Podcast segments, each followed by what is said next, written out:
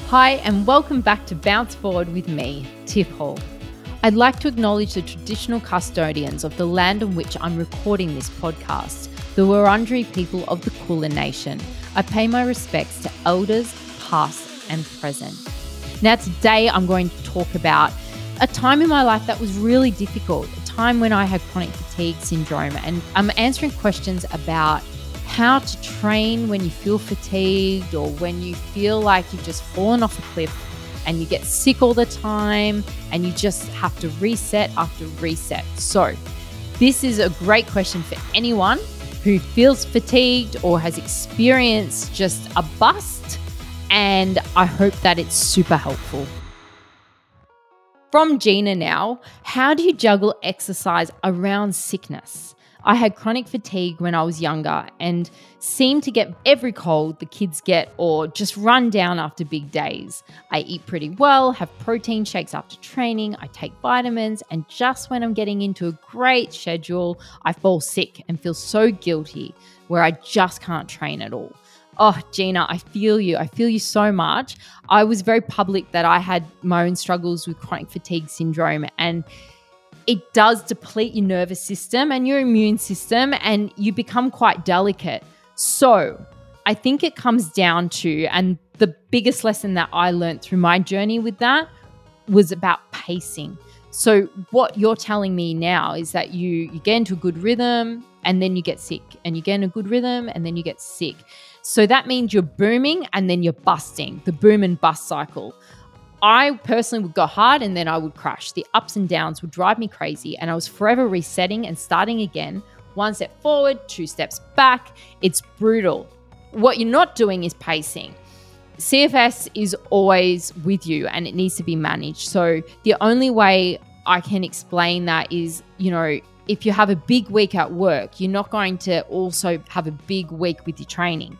You need to balance your life out. If you have a big week with the kids where there's heaps of appointments and a lot going on with them, then you can't have a big week training and you can't feel guilty about that. That's just life. And it's got to be about pacing. So, on those weeks where life is big, my training goes small. And it's not that I feel guilty about the training, it's that I label it a deload week and I just do either, you know, some mobility, some stretching, some low impact stuff, a walk with Vader in the pram, or get some sunshine, like something really easy. I don't feel guilty about it because it is a deload week, but I'm still getting the movement in, which is boosting my mood and the endorphins and all of the good stuff that exercise gives you. I had to learn to pace myself, and it's been a big lesson in my life. I'm not able to run 10Ks every day like I used to and add taekwondo on top of that and strength training on top of that because I do it for two weeks. I'd feel fantastic. Then I'd crash and my nervous system would tell me, hey, you can't keep going at this level. And I'd either get super fatigued or super sick, some kind of virus. And I kept going to the doctor. I'm always sick. And they never knew that I had run 10Ks every day and I'd done all this stuff. So they never knew it was a boom bust cycle. But when I finally laid it all out, and went to a chronic fatigue clinic and was like, this is what I do, but then I fall off a cliff. They're like, oh, wow, this is boom and bust. So, one of the best things that helped me with this is learning about DIMS and SIMS. Things in life that are DIMS are danger in me, and things in life that are SIMS are safety in me. And life can be divvied up in DIMS and SIMS, triggers and glimmers, DIMS and SIMS, same deal. And so you might have a really stressful work meeting. That's a dim, right? But then a sim might be just sitting, having a cuddle with your daughter on the couch, you know, and watching some TV.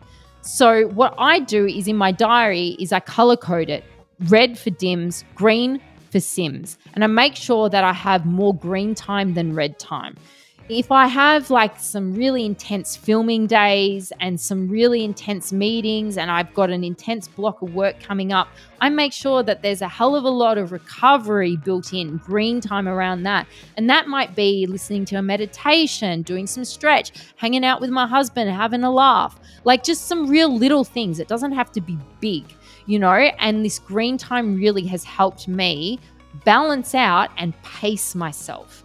I've also had a lot of sports injuries in my career. So I've had wrist reconstructions, two of them, knee reconstruction, arthroscopes, like you name it. I've probably had it. it's horrible. But what that's taught me is the importance of recovery as well. Proper recovery counts. You can't train you know, really hard and not build in the recovery. My dad was an Olympic coach for the sport of Taekwondo, and it always fascinated me that when he was working with his players, he would first build in the recovery sessions and then he would build in the fighting sessions, right? The more intense stuff. And I was always like, well, isn't that backwards? Shouldn't you have like the intense training sessions first because they're more important and then the recovery or whatever you just fit it in later? He'd be like, no, recovery is the most important. That is when the muscle builds. That is when the nervous system calms down. That is when, you know, your brain neurologically is processing all of that information from the training and it's going into your muscle memory and it's so important. So the recovery is more important than the training and he'd always work from recovery backwards. So I've taken that lesson on. It's hard to do sometimes. You get the guilt, you get the all or nothing attitude creep in, but you have to ignore it. You have to ignore it and you have to train like an athlete. And that means having good recovery as well as having your big training days. And that hopefully will introduce the pacing and stop you getting sick every two seconds.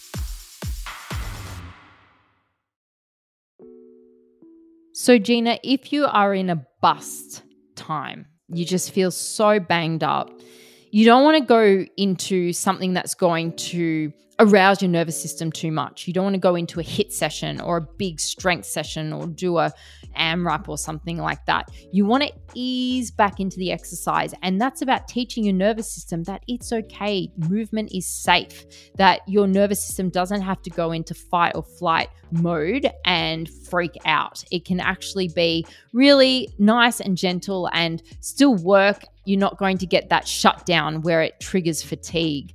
Now, I love Pilates. I've found that Pilates is a really great way to be introduced back into exercising after a bust cycle. It's gentle, it isolates certain muscles so you you're not really doing big compound movements and you know, it's really gentle on the body. I love Pilates. I love walking. I know it sounds super simple and it's like, oh, I've come to you for expert advice and you're just saying go for a walk. But walking is so fantastic. You can get your steps up, you can get the fresh air, you can get the vitamin D. It's a mood boosting activity. It's really great and anything low impact. And I have a lot of low impact stuff on TXO. You can do low impact hit training, you can do low impact cycling, zone 2 training where you just you can talk and do a little bit of cardio like cycling or treadmill or something like that. As long as you can talk, it's sort of zone 2 and it's nice and easy on your nervous system, then that's really good. I've done an episode on zone 2 training which we can refer to in the show notes for you. That's really nice and can ease you out of a bust cycle so that your body trusts you again and hopefully sustain training where it doesn't freak out into the fight or flight mode. So, touching on my dad being an Olympic coach, the kind of things he would do with his players and his athletes, he's a big believer in water. Just add water, and it's just so good for your mental health and recovery. So, ice baths, fantastic for your nervous system and also swimming. Swimming is great for recovery. If you can get in a pool or an ocean swim, that's really fantastic. Then of course, stretching and mobility. You can do your static stretches, you can do more of your mobility. That's really good for recovery. I love a bit of trigger point therapy as well. So, getting a tennis ball and putting it under certain pain points in my back or my glutes, moving the ball around in circles, you know, it, it can feel like such a great release. So, I really love doing that as well. Thanks so much for listening to Bounce Forward. I love having your company, so please DM me on Instagram at tiffhall underscore XO and let me know what topics you'd love me to cover. I want your questions, please, because I love answering them. Don't forget to rate and review me on the podcast app. Speak soon. Happy days.